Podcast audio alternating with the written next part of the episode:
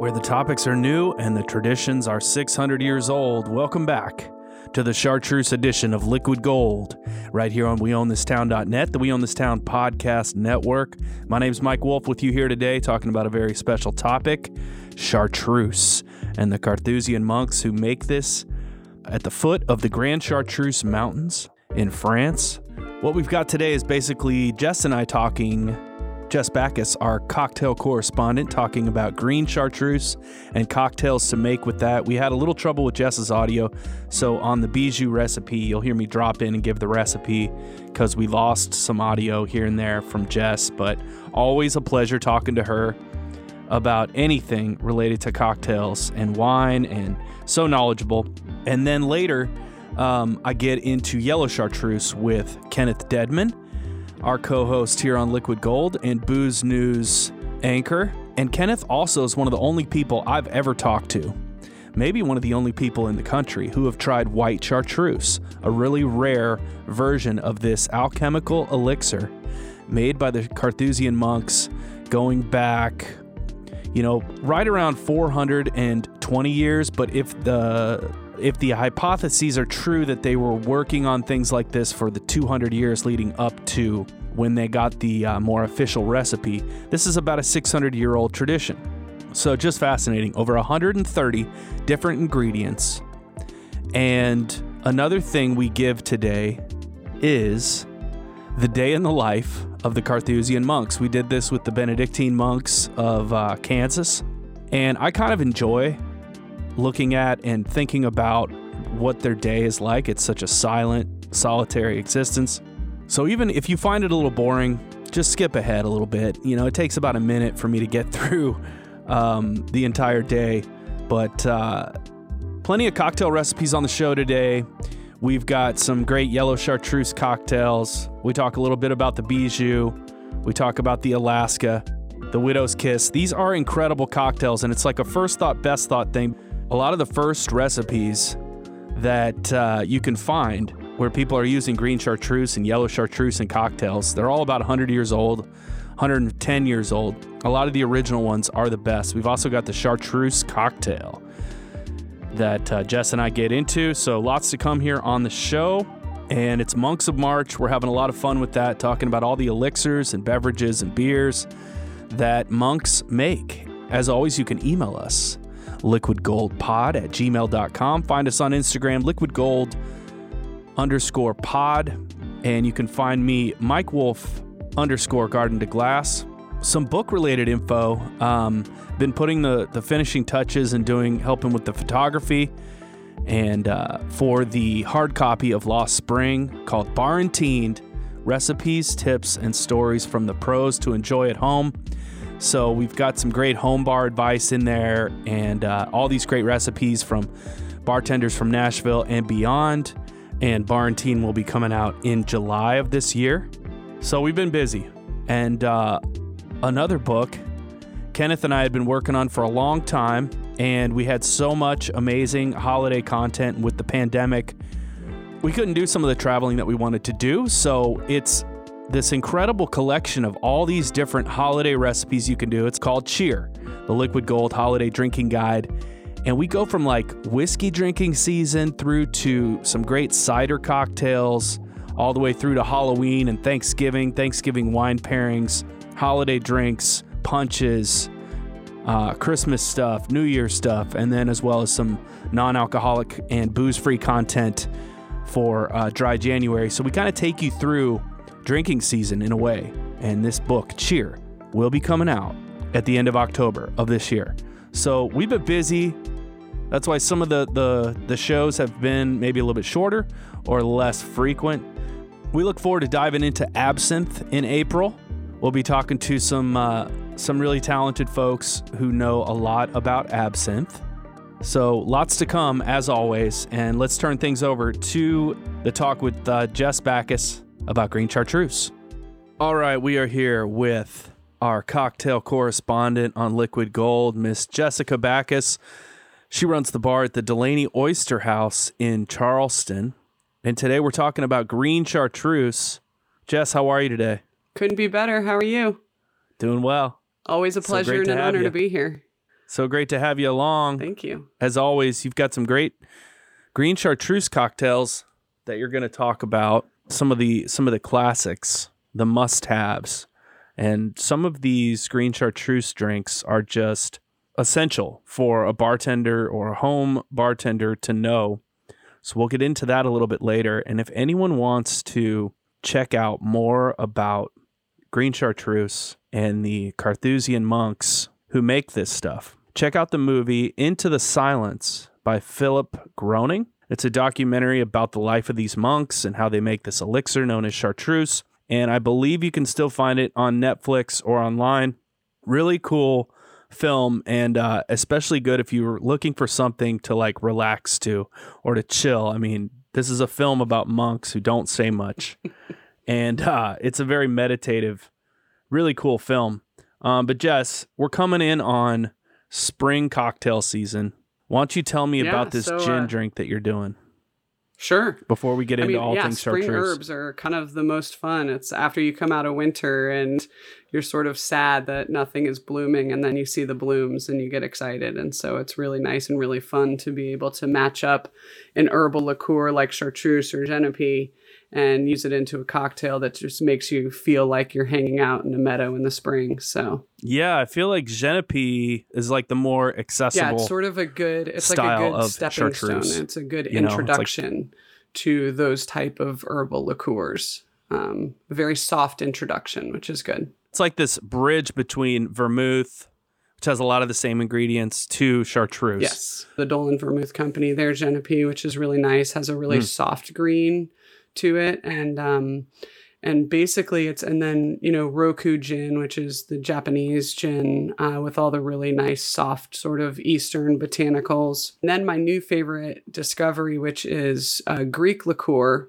called Mastiha or Mastique, which is um, kind of a fun sort of soft and uh, sippable resinous uh, spirit. So it's it's uh, distilled in Greece and then infused with the Mm. resin from these trees uh, that grow on the island of Chios in Greece. And so it's got this kind of fun, almost like uh, Northern California, like soft eucalyptus, but it's much softer when you sip it than when you smell it. It's really wild. Yeah. So the drink is called the Tears of Chios, and it's kind of um, Wow. a nod to a, a gimlet and a last word um, with all these nice sort of uh, really cool like aromatic botanicals and herbal things but it's really really crushable you just put those three things with a little bit of lime juice and uh, spritz the glass with absinthe and then we garnish it with you know we're getting some really cool sage from the garden of one of our servers and then we have some fennel that's on the menu in the kitchen so i take the fennel fronds and garnish it with that if we don't have any sage so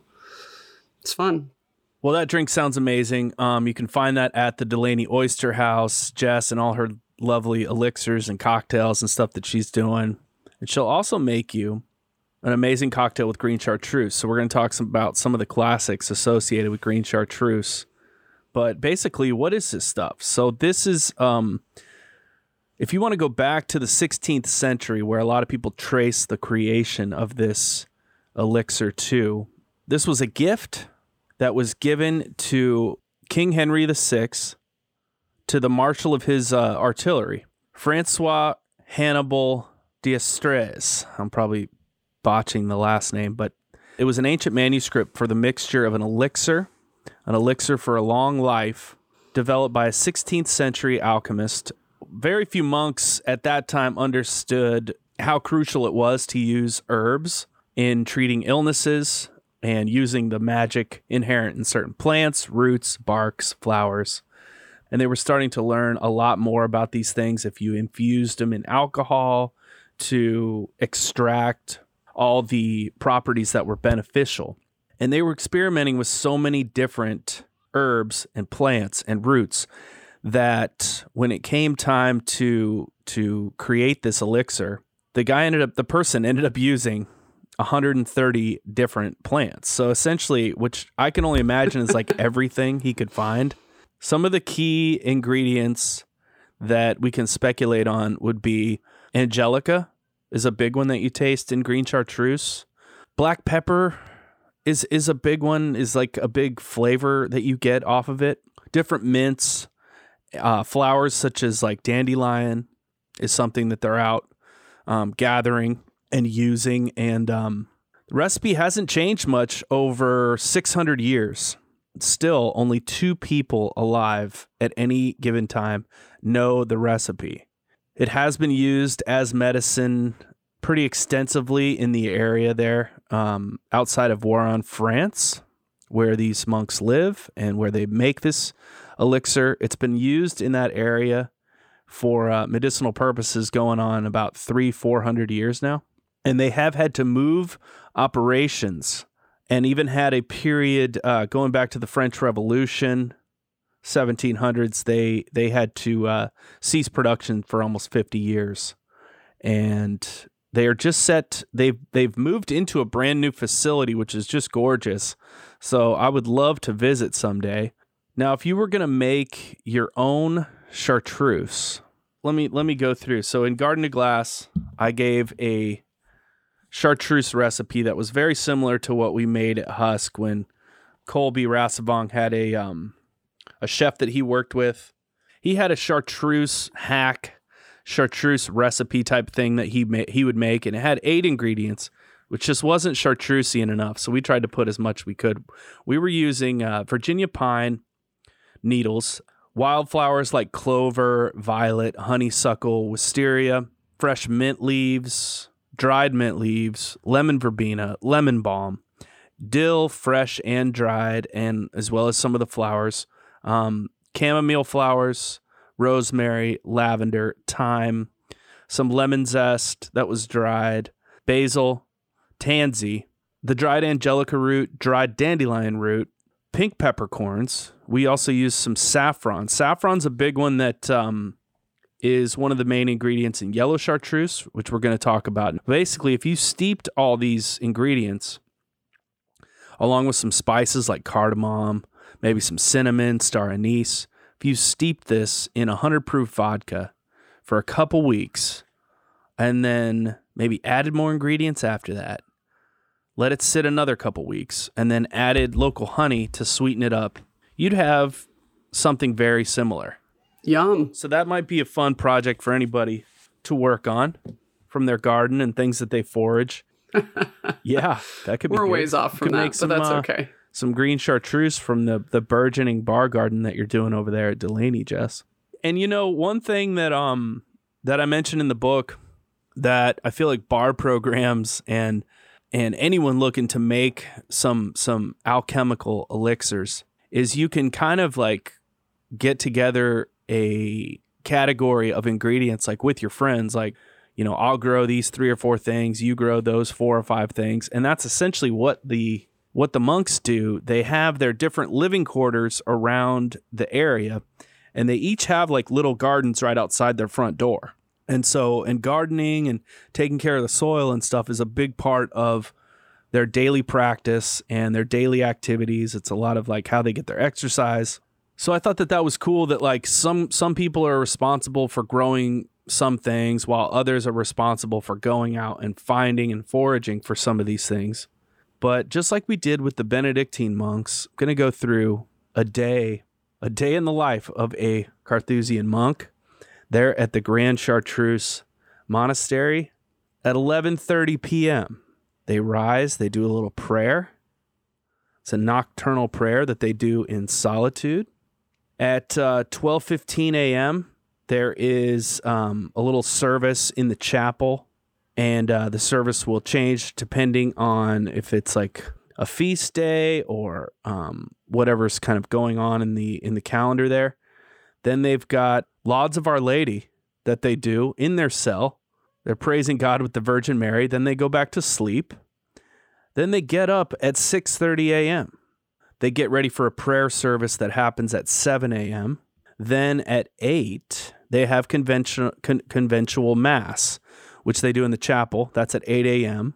Sometimes after that, they'll do a Thanksgiving, which is just a meditative reading of the Bible. They can pray. So this is this, we're only at uh, 9 a.m. and they've already done they've done a lot of praying, a lot of contemplating. 10 a.m. approximately every two hours, there's a a prayer is recited, and then study or manual work will follow that. They do it. They do uh, usually two different kind of shifts of, of that in the morning and the afternoon. At noon, there's a there's another recitation, and then after there's meal, there's like lunchtime and then recreation. So they can eat a meal and then they might like walk around. They might do some gardening. They might sit out in the sun if the sun's out. Um, but they have like kind of some free time going on there. And then at two o'clock, there's uh, some more prayer. Maybe in this afternoon time, that's probably where some of the uh, the monks are weighing ingredients for the chartreuse, or they're gathering. Um, they're kind of sorting. They've got a lot of ingredients to keep track of there. Um, but that, that's you know that's a small percentage of the folks that live there that make this liqueur. Four o'clock is the Vespers of Our Lady, and there's more praying. Four fifteen, they're in the church and they're uh, reading the Bible. There might be a spiritual uh, writer who will speak or give a reading, and then there's a light meal. And at 6:45, there's another recitation, and at 7:30 p.m. is bedtime. And it's advisable that they get to bed before eight o'clock because they're going to be getting up three hours later for more prayer.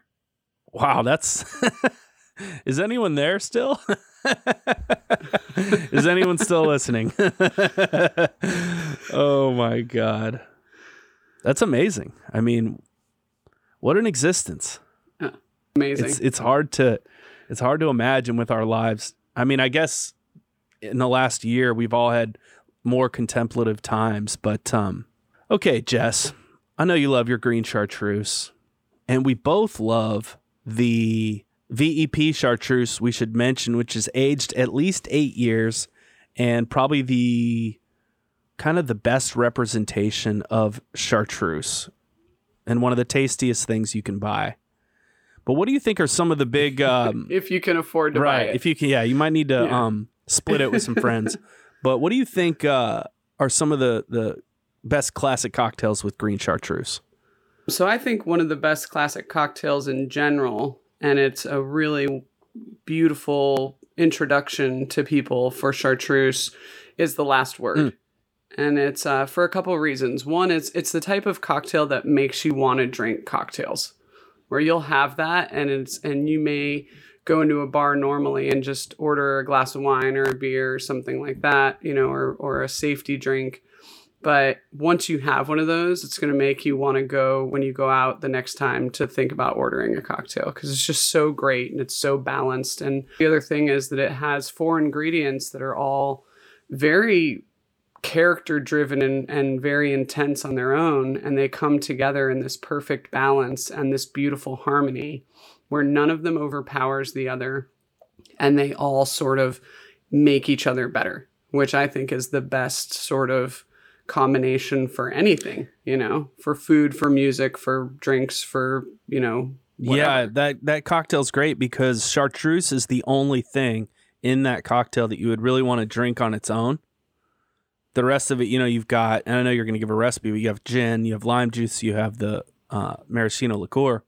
It's like you say, it's like better than the sum of its, you know, parts, basically. Totally. But yeah, what would a recipe be? I think that the best uh, recipe for the last word is just three quarter ounce of all four of those ingredients. I think all of them should be put together in equal parts. So three quarter ounce gin, three quarter ounce green chartreuse, three quarter ounce maraschino liqueur, and three quarter ounce lime juice. It's such a clean, sexy cocktail on its own. It is. It's perfection. So good. Really, really tasty. And and just really beautiful and accessible, even though it has a lot of ingredients that would normally either confuse or or put people off. And I feel like uh, one of the big variations on that drink that we've seen over the last few years is the mezcal last word. Yeah, and I, Which- I and I super dig that. But I actually, when I make a, a mezcal version of it, I swap out the maraschino liqueur and put Cocchi Americano in it. Mm. And I really like the Cocchi Americano, the soft sort of like aromatic and slightly bitter thing to kind of like round out the smokiness of the mezcal. Um, but I Mm. also like to do it with the same equal measure, three quarter ounce of each. So Oh, that sounds great. Yeah, those are some big flavors. Um, Chartreuse is one of those things that you can use in a cocktail. You get a little bit of sweetness off of it, but it really just has a ton of flavor. So you have to be aware of that when you're mixing with chartreuse that it's going to be assertive. it's also great in in like Manhattan variations, which um which we could talk about, but you've got you've got what the bijou? Is that the next Yeah. one? Yeah. Yeah. That's an amazing drink. which is it's a and it's a great one because if you have people who um, want something spirit forward and want something stirred rather than shaken, you know, with no citrus and very little sugar, you know, it's kind of a, a really really cool introduction. So you have people who come in and they're like, you know, I just ah, I just discovered chartreuse. You know, and I, I bought some for my house and I don't really know what to do with it. But I love Manhattans and I love martinis you know it's kind of um, this beautiful way to make a really classy and really sophisticated stirred drink with very simple preparation. And so uh, yeah so it's one of my favorites because if people are you know martini people or you're able to you know talk to them about the martinez or the hanky panky and things like that or if, or if they're a Manhattan person there's enough texture and enough going on on there that uh, you kind of throw this like gin and chartreuse drink at them and they're like whoa Yeah, it'll wake you up. Let me just drop in on that recipe real quick. So, the bijou recipe that she had was one and a half ounce gin, three quarter ounce green chartreuse, three quarter ounce Carpano Antica sweet vermouth, because you want something kind of big to match up with the big flavors of green chartreuse. That's what Jess mentioned. And then one dash orange bitters. So, that's the recipe that uh, got a little bit jumbled up in the audio we had some technical stuff in there, so I wanted to make sure that that recipe for the bijou made it in. so you can strain it into a chilled coupe and drink it like that but i've also done it um, just in the spirit of how the cocktail program works at Delaney and keeping everything nice and light and adding a little splash of Topo Chico to things. I've put it on uh, in a Collins glass um, on the rocks with just a little splash of soda water and made it into kind of like a, a Americano-y, like a real boozy version of an Americano. And uh, if you're real special and you come in and ask, I've also been uh, with our cocktail program making the big block cubes, you know, like we used to do at Husk, and I make some of them into Collins glass shaped. So rather than having a more Ooh. diluting um, set of cold draft cubes in there, you just have one nice long pillar of super clear ice. And you put your bijou on that, and it's uh, it's you know good for hot weather, a little more sippable and approachable as well, and then a little orange Sounds peel amazing. expressed into that as well. Wow, that sounds great. The bijou's legendary, and I love any of those old classic drinks that like call for specifically Plymouth. Oh, so good. and that's one of them. Um, I think that was the 1900 recipe. That's awesome. Um, I've got a few. I've got a few cool random ones to throw your way. Um, there's this one called the uh, the biter, the biter cocktail. Uh, I guess because it's got bite. But is this sounds similar to what you're making at Delaney for your springtime cocktail? Yeah. But the biter cocktail was a um like a punch, Okay. and this was like Roaring Twenties, 1925. This this cocktail was super popular. So it was gin, green chartreuse, lemon juice, simple syrup, and absinthe, which sounds a lot like a lot of the gin, green chartreuse variations that you'd see. But let's see, this one was um, this cocktail's nuts because it had um eight ounces of gin. now it did it did serve Right. six, but it was basically mixed like a punch. Um, eight ounces gin, two ounces lemon juice, one ounce simple syrup, four ounces green chartreuse, one dash of absinthe. Oh yeah, better have the one dash of absinthe, like like you're gonna taste that uh, with eight with twelve ounces of uh, gin Right, and green chartreuse. But basically, you mix this up like a punch and then serve it in six glasses. This was uh, uh, from a book going back to 1925. Drinks long Nice. and short. Um, so that's kind of cool. And then the so the first way that I kind of learned how to use green chartreuse in a cocktail was in any kind of Manhattan variation. Now at the time I always heard it called Okay. a green hornet, but I don't I feel like green hornet became something else. But anyway, you can basically, if you're a whiskey person, you could basically take your Manhattan recipe and then have your sweet vermouth and then add that half ounce of green chartreuse. That'd be one easy way to do it. But I found this other cocktail that was very similar. The name was really cool. Yeah, because this is the chartreuse okay. cocktail, is what it what it was uh, known at the time. And this was a 1937 drink that was bourbon or rye, probably rye, green chartreuse, and dry vermouth. You could basically do two ounces of rye, quarter ounce to a half ounce green chartreuse, and then quarter ounce to a half ounce of uh, dry vermouth. This was in a book called The How and When that was originally published in New Orleans. So maybe that cocktail, I haven't found out enough info on yeah. that cocktail to like trace it back to New Orleans, but I think that's an that's an old school New Orleans drink. Yeah. You know, the New Orleans thing, obviously with like the French influence and the vermouth, and then think about maybe uh doing like a, a cognac, like a Vieux kind of play with that as well. So like split the rye with a little bit of cognac, you know, and do a little chartreuse and vermouth oh, yeah. there would be pretty rad. You know, Jess, a lot of people collect vintage bottles of chartreuse. Chartreuse is one of those things that ages really well over the years. Like 100 year old bottles are sought after. Bottles that are older than that. There's a lot of basically like imitation chartreuse and fake chartreuses out there, and some some of which people actually really like a lot of the uh, the hundred year old like fake chartreuses. But I did find this thing that's a way to kind of crack the code to collecting vintage chartreuse. And you basically look at the timeline. There's an importer timeline.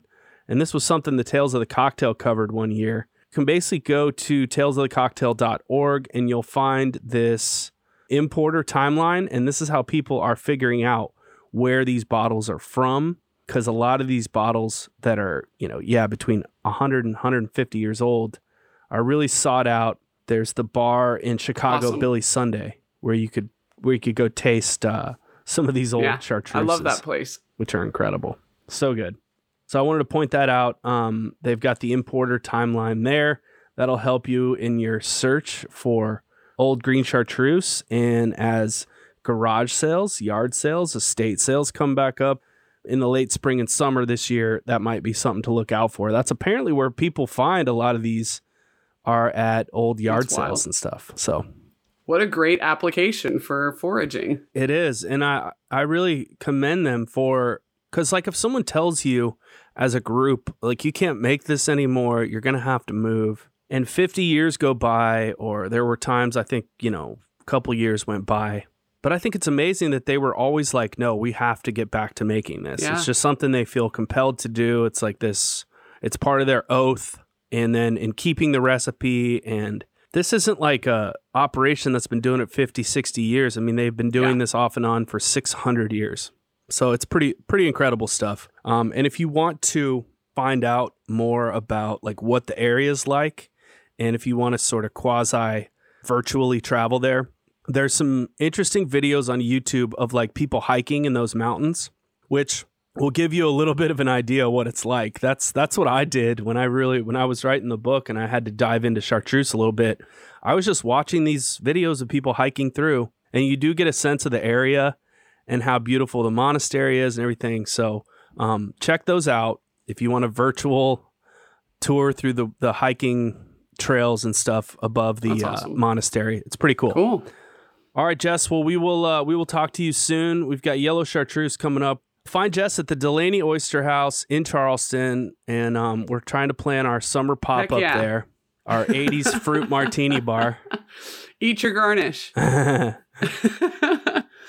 we love you. We miss you. I love you too, buddy. I miss you. All right, let's get Mr. Kenneth Deadman on the line for a talk on yellow chartreuse and the story of one of the only Americans alive who has tasted white chartreuse. His name, Kenneth Deadman. It's Monks of March our promotional juggernaut, uh, talking about all things men in robes, being silent, and thinking about God, but also making booze, making delicious beer that we're going to talk about here in about a week or two with uh, Buddy Buttram. That'll be fun, huh, Kenneth? Well, sure, make Yes, it will be fun. Did you just speak backwards, or what was that? Hey, in my ear. Just trying to get in that window. I didn't know if you were breathing or. We got Kenneth Deadman back on the show. What's up? Affectionately known as the Dead Monk. This is all about chartreuse. It's the chartreuse episode. It's such a huge topic. It's kind of hard for us to wrap our, our minds and hands around it. You heard uh, Jess and I talking green chartreuse. Kenneth and I are going to tackle yellow chartreuse, which is probably our favorite of the two, but also if you count the VEP editions of chartreuse, these are the barrel aged, barrel aged anywhere from six to 14 years, typically about eight years. But it's all a mystery with chartreuse. And it's hard to even, as Jess and I talked about, hard to come up with the 130 herbs, roots, flowers, botanicals that could go in a batch of chartreuse. But Kenneth, we love yellow chartreuse because it's kind of slider. It's sweet. It's so great with cocktails. We've got a couple recipes we're going to get into, but I know you you reach for the yellow chartreuse quite a bit. You love mixing it with Benedictine, but what do you love about yellow chartreuse? Uh, just how it rounds out like something sour. You can take something incredibly sour, and especially like uh, like lemon juice sour or any anything like anything high in acid, but um, specifically because of like honey and lemon just go well together, perfectly together. Oh yeah, I, I like just putting a spoon of it, splash of it in anything with lemon, anything, mm-hmm. lemonade. Shit, man, like a whiskey, like any any sort of whiskey sour, any kind of sour that involves involve, like I'll, I'll put it in, a, in in in some freaking dumb lady's like lemon drop martini when she's not looking. I don't, I don't give a fuck. so a whiskey sour with yellow chartreuse. Yeah. That sounds amazing. Yeah, absolutely. Can you give Can you give us a recipe for that? Because I know you've made. Yeah. That's that's sort of a signature drink. Ounce and a half bottled in bond uh, uh, bourbon or rye, probably rye be way better. Three quarter ounce uh, lemon juice, about a half ounce simple syrup, light half ounce simple syrup, maybe even less than that because you know the chartreuse is pretty sweet. So follow that with about a quarter ounce of, of yellow chartreuse. Egg white if you want, whole egg if you want. Don't, mm. You don't have to. Shake it, pour it over ice or in a chilled glass. Splash champagne or Nice. Lovely. That sounds great.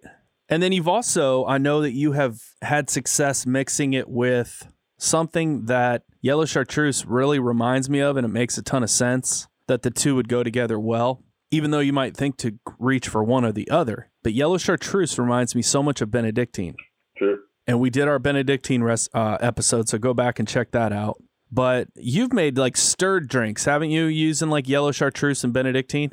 Yeah. Uh, have you made much of those, or do you usually add a little citrus to it? I them with citrus, but they don't have to. Uh, what's cool about mixing the two of them is like Benedictine has uh, got that the, the heavy honey presence, and um, and the herbaceousness while it's there, it, it kind of is um, it takes second seat, but then it's completely opposite with um, yellow chartreuse. Yellow chartreuse has herbaceousness up front with that's like kind of like co-piloted by by the honey. So when you mix them together, it's just like a blast of both. So yeah, like uh, put them both in like uh, green tea. Black tea is really cool if you if you want to like uh, if you're wanting oh wow like a mid afternoon pick me up. That'd be like perfect, just like a like a lemon wedge. That way, you a little uh, green like tea, a, like a hot drink. Um, you know, like it's not gonna get out of control on you. Really, it's like actually a really great like post lunch thing to do is just have like yellow chartreuse Benedictine in a hot tea, slowly sipping it. Oh, it sounds lovely. Like a green tea yellow chartreuse makes a ton of sense. Oh, yeah. That would be great. Oh my gosh, that'd be a that'd be a good way to make a cocktail. Um, taking some of the, you know, you can use the green tea powder, or you could whisk up a a really quick uh, yeah. green tea. Yeah, matcha. Matcha'd be great. I love all that. Worth mentioning. Yeah, one of our favorite writers, Kenneth, Mr. Hunter S. Thompson when he was struggling to find the right ideas or to, to have that eureka moment for something to write, just looking to get inspired, Hunter S. Thompson would sit in a hot tub sipping chartreuse. Another noteworthy chartreuse drinker, Russian Tsar Nicholas II. He always insisted on having it at the dinner table. A bottle of chartreuse. That's gangster. Was that the last one? Wasn't Nicholas the last one? I believe so. Yeah, March 15th, 1917, he had he abdicated the throne. He and his family were then taken to the Ural Mountains and placed under house arrest. Fall in 1917, the Russian government was overthrown by the Bolsheviks. Yeah, yeah. no I word, no word on what happened to the tradition of chartreuse at the dinner table. It was probably that was probably just the czar days. I think it, by that point, Rasputin had drinking all the chartreuse in in, um, in St. Petersburg. Really interesting, though. You know, like St. Petersburg, uh, it's it was like the the, the architecture that, uh, of St. Petersburg is all uh, French. It's all uh, French art French architects designed. The whole city is Mhm. designed and looks um, a lot like uh, Paris, except it's cold as balls. Yeah, I would not really want to be there right now. I love some of your uh, whiskey sour and uh, different different riffs and things you can do with yellow chartreuse. One of my favorite that I could talk about for a second is the Alaska, which is basically Yeah. like a dry martini where you sub yellow chartreuse for dry vermouth. You can also, I really like to use both in the drink because you know I love I love my dry vermouth. But basically, you could do one and a half ounce of like a Plymouth gin, the original Alaska going back uh, first appeared in cocktail books like 1914 or so, and the original version was made with Old Tom gin and like a quarter ounce of of uh, yellow chartreuse and a dash of orange bitters. But I like the um I like doing about one and a half ounce of Plymouth and a half ounce of dry vermouth and a half ounce of yellow chartreuse, dash of orange bitters, lemon twist.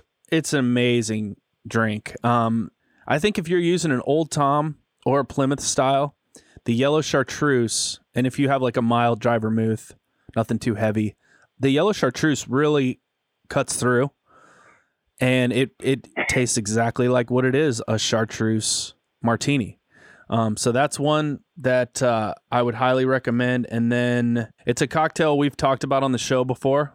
Um, on our Calvados episode, you can go back. We did a Calvados shots Mm. With none other than Patrick Halloran of uh, Patterson House alum and um, also running the beverages now at Henrietta Red. But the Widow's Kiss is a great one because you could do like an ounce to an ounce and a half of apple brandy or Calvados, and then say half ounce of Benedictine, half ounce yellow chartreuse. You could even up those to a three quarter ounce and a dash of Angostura. And that is one of my favorite old school classics, bare bones, three ingredient drinks. So those are two of my favorite yellow chartreuse drinks. Now, maybe we should have started with this, but let's just talk about how yellow chartreuse is different than green chartreuse.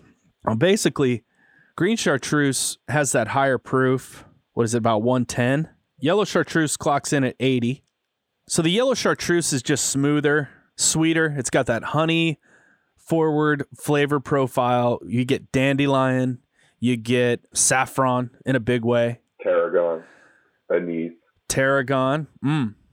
Yeah, it's more kind of exotic, I think, than the herbal punch of green chartreuse. Well, it's just uh, Um, that's the. Th- I mean, it's just like with uh, you know, like um, which when we eventually cover like the absinthe. You know, like when you have when you're adding water, all of those botanicals that are hidden by the alcohol content come out. So it's only natural that yellow chartreuse with a lower ABV has like a, a, a much gnarlier like bouquet. Yeah, and uh, yellow chartreuse is like the new, the newest of the bat of the uh, the newest chartreuse, being that um, they didn't start making yellow chartreuse until 1838 is the first time it came out. So that's their new one.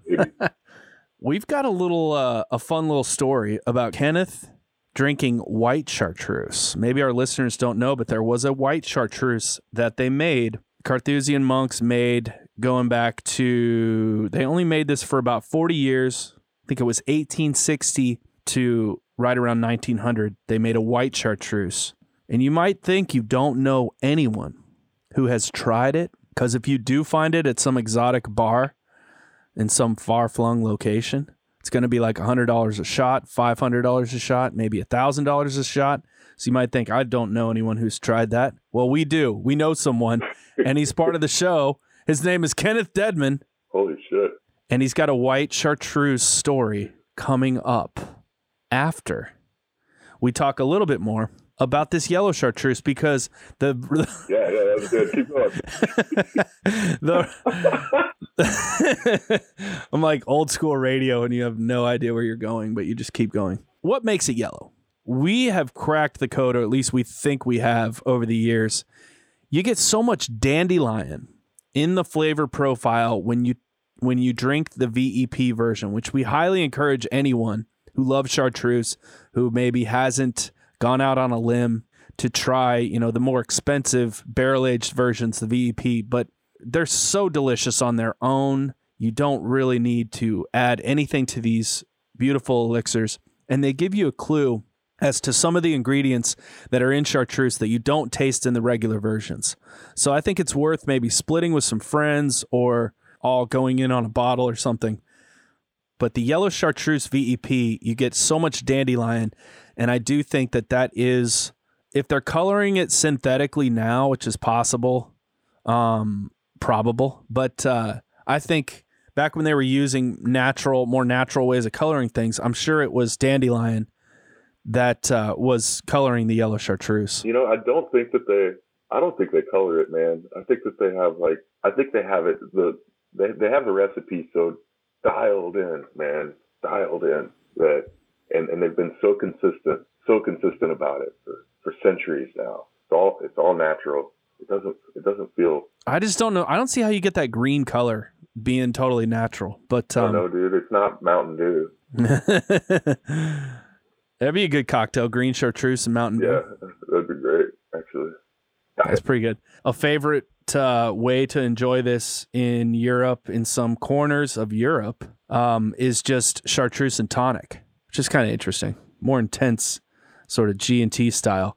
I think anything with like yeah, like quinine would be would be pretty ideal. Maybe like yellow chartreuse and Bonal or Genepi. Ooh yes, Genepi. I guess we just I just wanted to throw that out there because uh, all the chartreuse talk, there are like a lot of really other really great other products that are using a lot of the same. A lot of the Genepis you can get are uh, are potentially between like twenty and thirty ingredients, and I'm sure all those ingredients are also in chartreuse, every single one of them.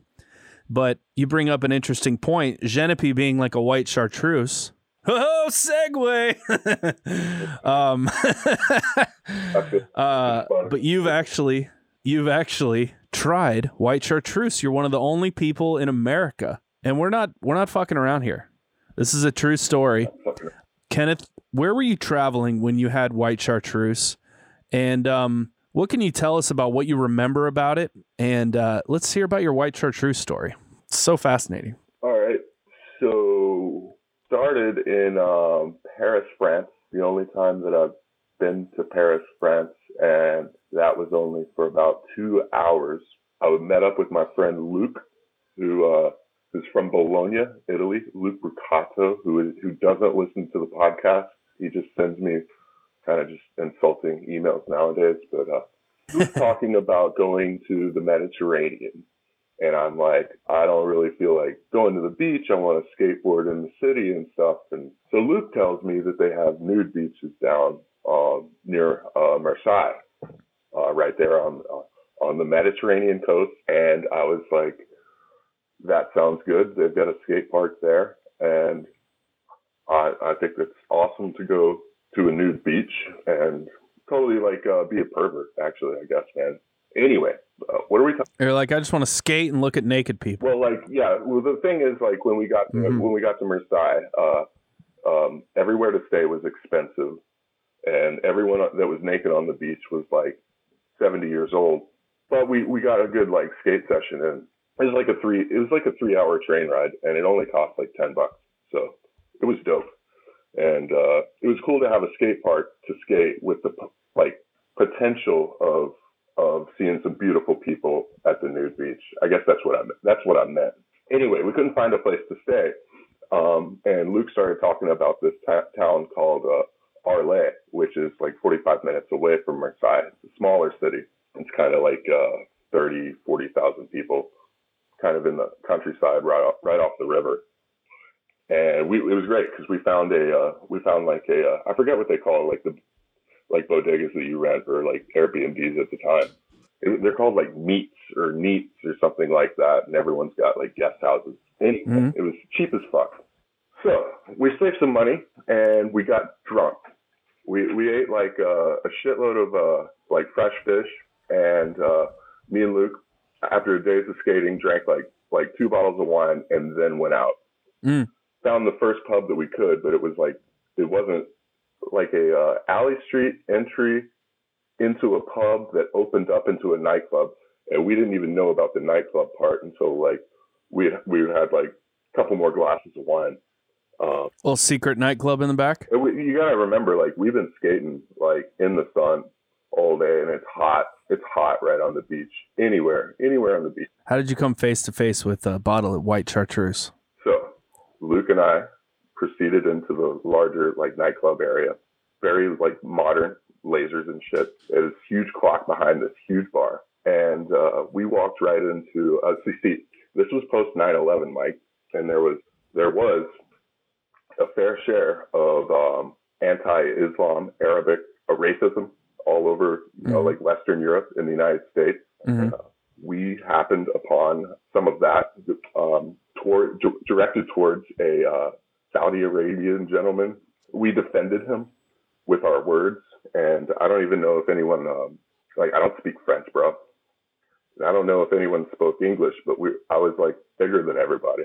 Anyway, it turns out this Saudi guy was some sort of oil prince or whatever. He could have been that guy that killed that journalist. I don't know. But we ended up kicking it with him he knew Italian, and Luke translated for me for the, like the whole time. So in France, we run into a Saudi Arabian with a Italian, and the only way they communicate is in, in Italian. Wow. And this is like really, Such international intrigue. yeah, yeah, dude. There was I a love time I thought I was, a, I could have been like an agent. We don't know that you weren't. Thanks a lot. It's a compliment. Um, anyway, uh, like him and Luke start talking about chartreuse, which I don't.